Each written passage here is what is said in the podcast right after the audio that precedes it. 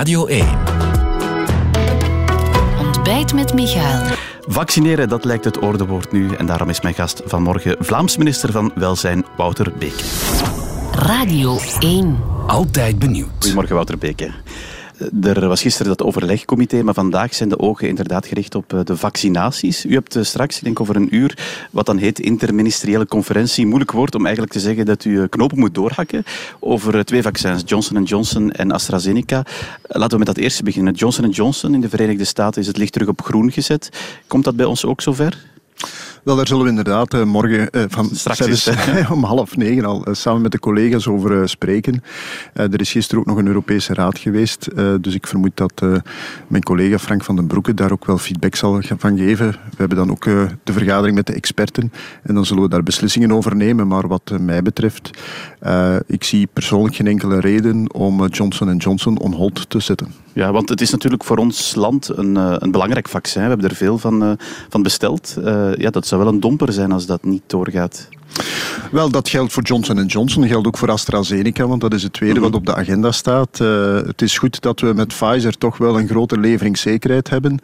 Uh, dat is uh, het vaccin dat in Puurs wordt geproduceerd en dat is, heeft op dit ogenblik de grootst mogelijke leveringszekerheid. Maar we hebben ook wel de andere vaccins nodig. Ja, Johnson Johnson nog even daarover, hè, want, want we hebben dat met AstraZeneca ook gezien. Daar werd toen een, een, leeftijdsvoorwaarde gesteld. Is dat bijvoorbeeld iets dat met Johnson, met Johnson Johnson ook zou kunnen?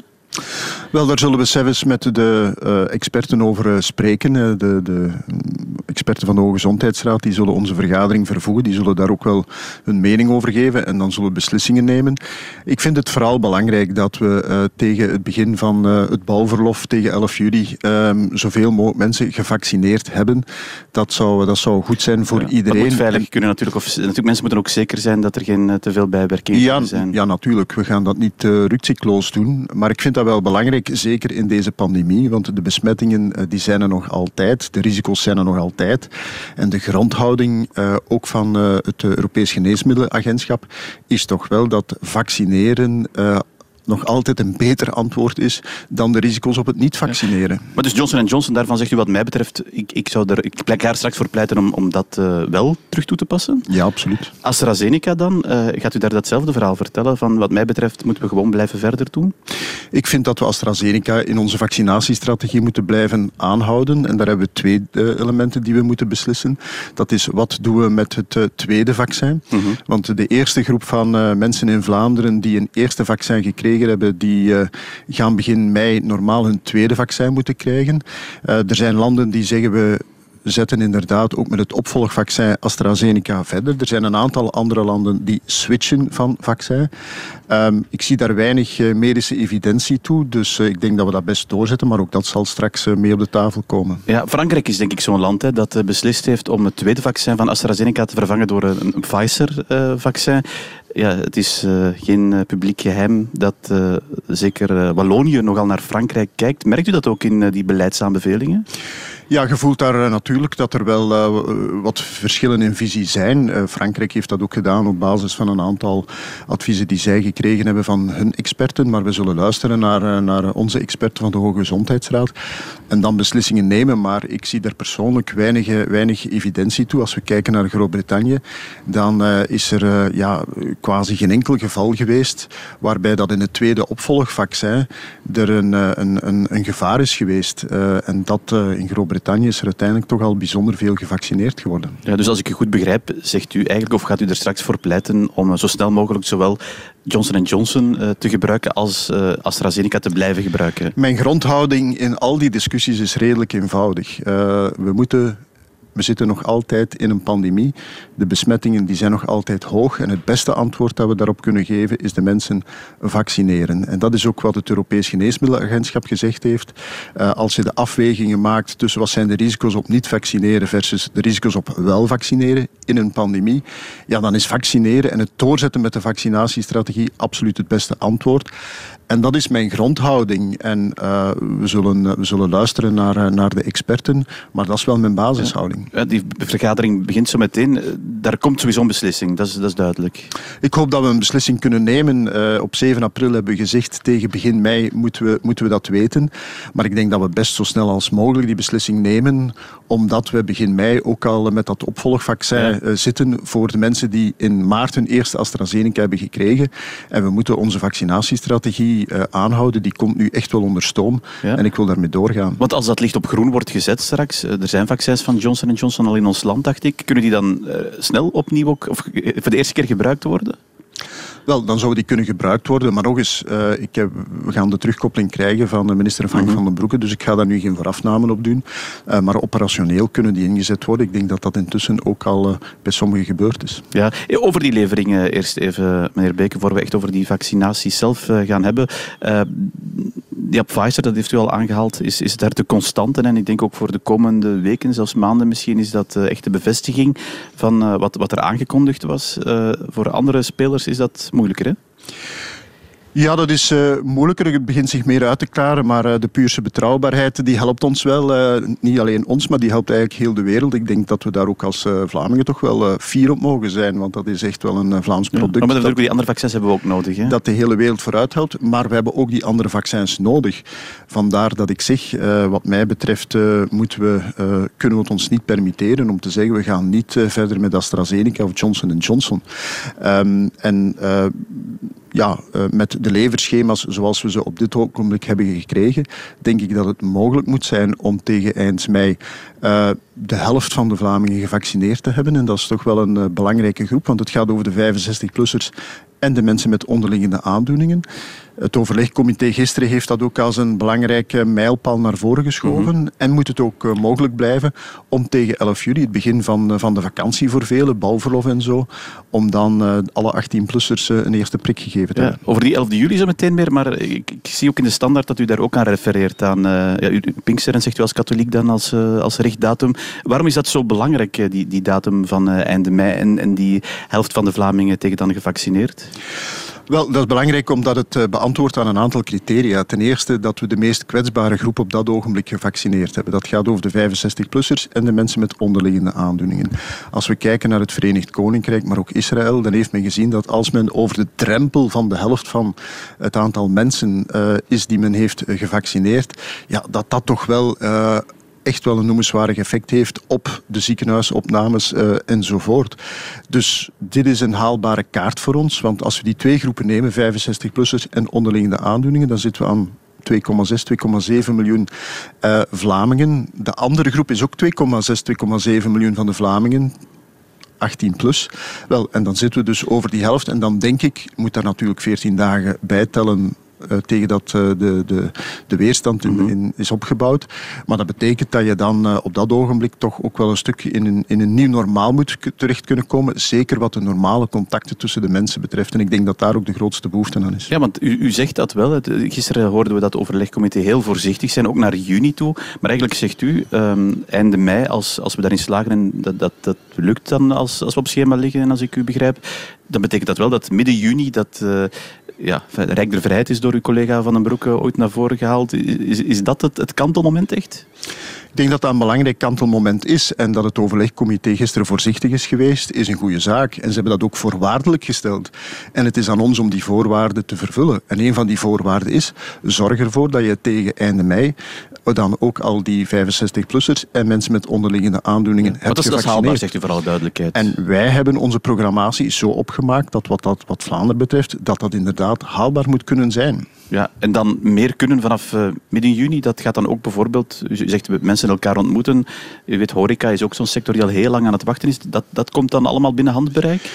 Wel, ik denk dat dat uh, mogelijk moet zijn. Er is nog een tweede belangrijk element natuurlijk. Dat is uh, hoe zit het dan met de, de, de ziekenhuisopnames en zeker de ja. intensive care. Maar dat moet daar een effect op hebben. Uh, en dat hebben we ook in het buitenland gezien. En het is, er zijn duidelijke voorwaarden gesteld. Maar wat ons betreft, wij organiseren ons zo dat we die voorwaarden, wat de vaccinatie betreft, moeten kunnen voldoen. Ja. ja en dan 11 juli, u hebt die datum denk ik al een paar maanden geleden als richtdatum gezegd. tegen dan elke volwassen Een eerste prik, ook dat blijft realistisch? Ja, dat is, een, dat is een heel strak plan. En ik weet dat sommigen vinden dat dat overambitieus is. Maar ik vind dat we er alles aan moeten doen en alles uit de kast moeten halen om dat te realiseren. Niet alleen omdat dat de Vlaamse feestdag is, maar ook, het is ook het begin van het bouwverlof. Tel daar twee weken bij um, om uh, de weerstand uh, te kunnen opbouwen ten gevolge van, van dat vaccin. Dan zit je einde, einde juli en dat betekent dat je een stuk, dat je de tweede helft van de zomer nog kan redden. Als je daarover gaat, ja, dan is eigenlijk voor velen die zomer helemaal foutu. En dat is denk ik eh, iets wat we absoluut moeten proberen te vermijden. Ja, maar het zijn wel stevige voorspellingen die je doet, hè, meneer Beek. En eigenlijk zegt u, als, als op 11 juli, als we daarin slagen, elke volwassen Vlaming die eerste prik, en dat, daar streeft u dan naar, dan kan vanaf augustus, ik zeg maar iets, festivals? Wel, dan vind ik dat er inderdaad uh, op dat ogenblik wel dingen moeten mogelijk zijn. En dat is een boodschap nu vooral van voorzichtigheid. Hè. Tussen nu en einde mei. En dat is ook een oproep die ik zou willen doen aan iedereen. Uh, we weten dat we ontzettend veel inspanningen vragen van de mensen als individu, uh, van de mensen als sociale dieren, maar ook van heel wat sectoren. We weten dat, we beseffen dat heel goed. We hebben een strak plan in zaken de vaccinaties.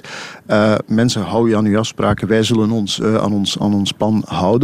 En dan, uh, dan kunnen we dat perspectief ook wel geven. Want uh, het gevoel van uh, uitzichtloosheid, dat is het gevoel dat bij veel mensen leeft. En ik denk dat we allemaal de schouder daar samen moeten onderzetten om te zeggen, ja, er is wel iets mogelijk. U zegt uitzichtloosheid. We hebben inderdaad gisteren die evenementensector gehoord die dan wel teleurgesteld is. We hebben ook mensen uit de medische sector gehoord die ook heel teleurgesteld zijn, omdat er al veel meer gaat kunnen. Ja, het, het is het is moeilijk als beleidsmaker, denk ik, om daar een evenwicht in te vinden. Ja, dat is dan ook iedere keer het delicate evenwicht dat de mensen op het overlegcomité moeten doen om die twee met elkaar eh, te verzoenen. Aan de ene kant kijken naar de volksgezondheid, aan de andere kant ook kijken naar ja, waar, waar heeft de samenleving nood aan. En als je dat niet op een georganiseerde manier doet, dan gebeurt het ongeorganiseerd. Iedereen heeft de beelden van het Terkamerenbos gezien. Als je niet terrassen op een georganiseerde manier opent, dan krijg je ongeorganiseerde terrassen op al onze, uh, in, in, al onze parken. En dan zijn we toch veel beter af dat dat op een goede, georganiseerde manier gebeurt. Zelfs, zelfs virologisch is dat, uh, is dat best verantwoord. En daarom vind ik ook dat dat wel een wijze beslissing is. Ja, allemaal uh, voorspellingen die, die toch op relatief korte termijn misschien doen hopen. Maar dan kwam er deze week ook dat nieuws van die Indische studenten die naar hier zijn gereisd, waar enkele van ingeënt waren en die dan toch opnieuw ziek worden. Eh, is dat het, misschien het grootste risico dat er uh, ja, buitenlandse varianten, of, uh, varianten van het coronavirus opduiken waar die vaccins niet tegen resistent zijn? Dat blijft een eh, risico en dat blijft ook een bemol in de hele strategie. Um, en dat gaat over een aantal zaken, zoals uh, wat met buitenlandse varianten. Zullen de vaccins daartegen eh, bestand zijn of niet? En we hebben al heel wat varianten gekend. Hè. Britse variant, Zuid-Afrikaanse variant, Braziliaanse variant, nu de Indische variant. Dus dat blijft inderdaad wel, wel een uitdaging. En die uitdaging vermindert er niet om, omdat de zomervakantie ook een periode is waarin mensen uitwaaieren naar heel de wereld.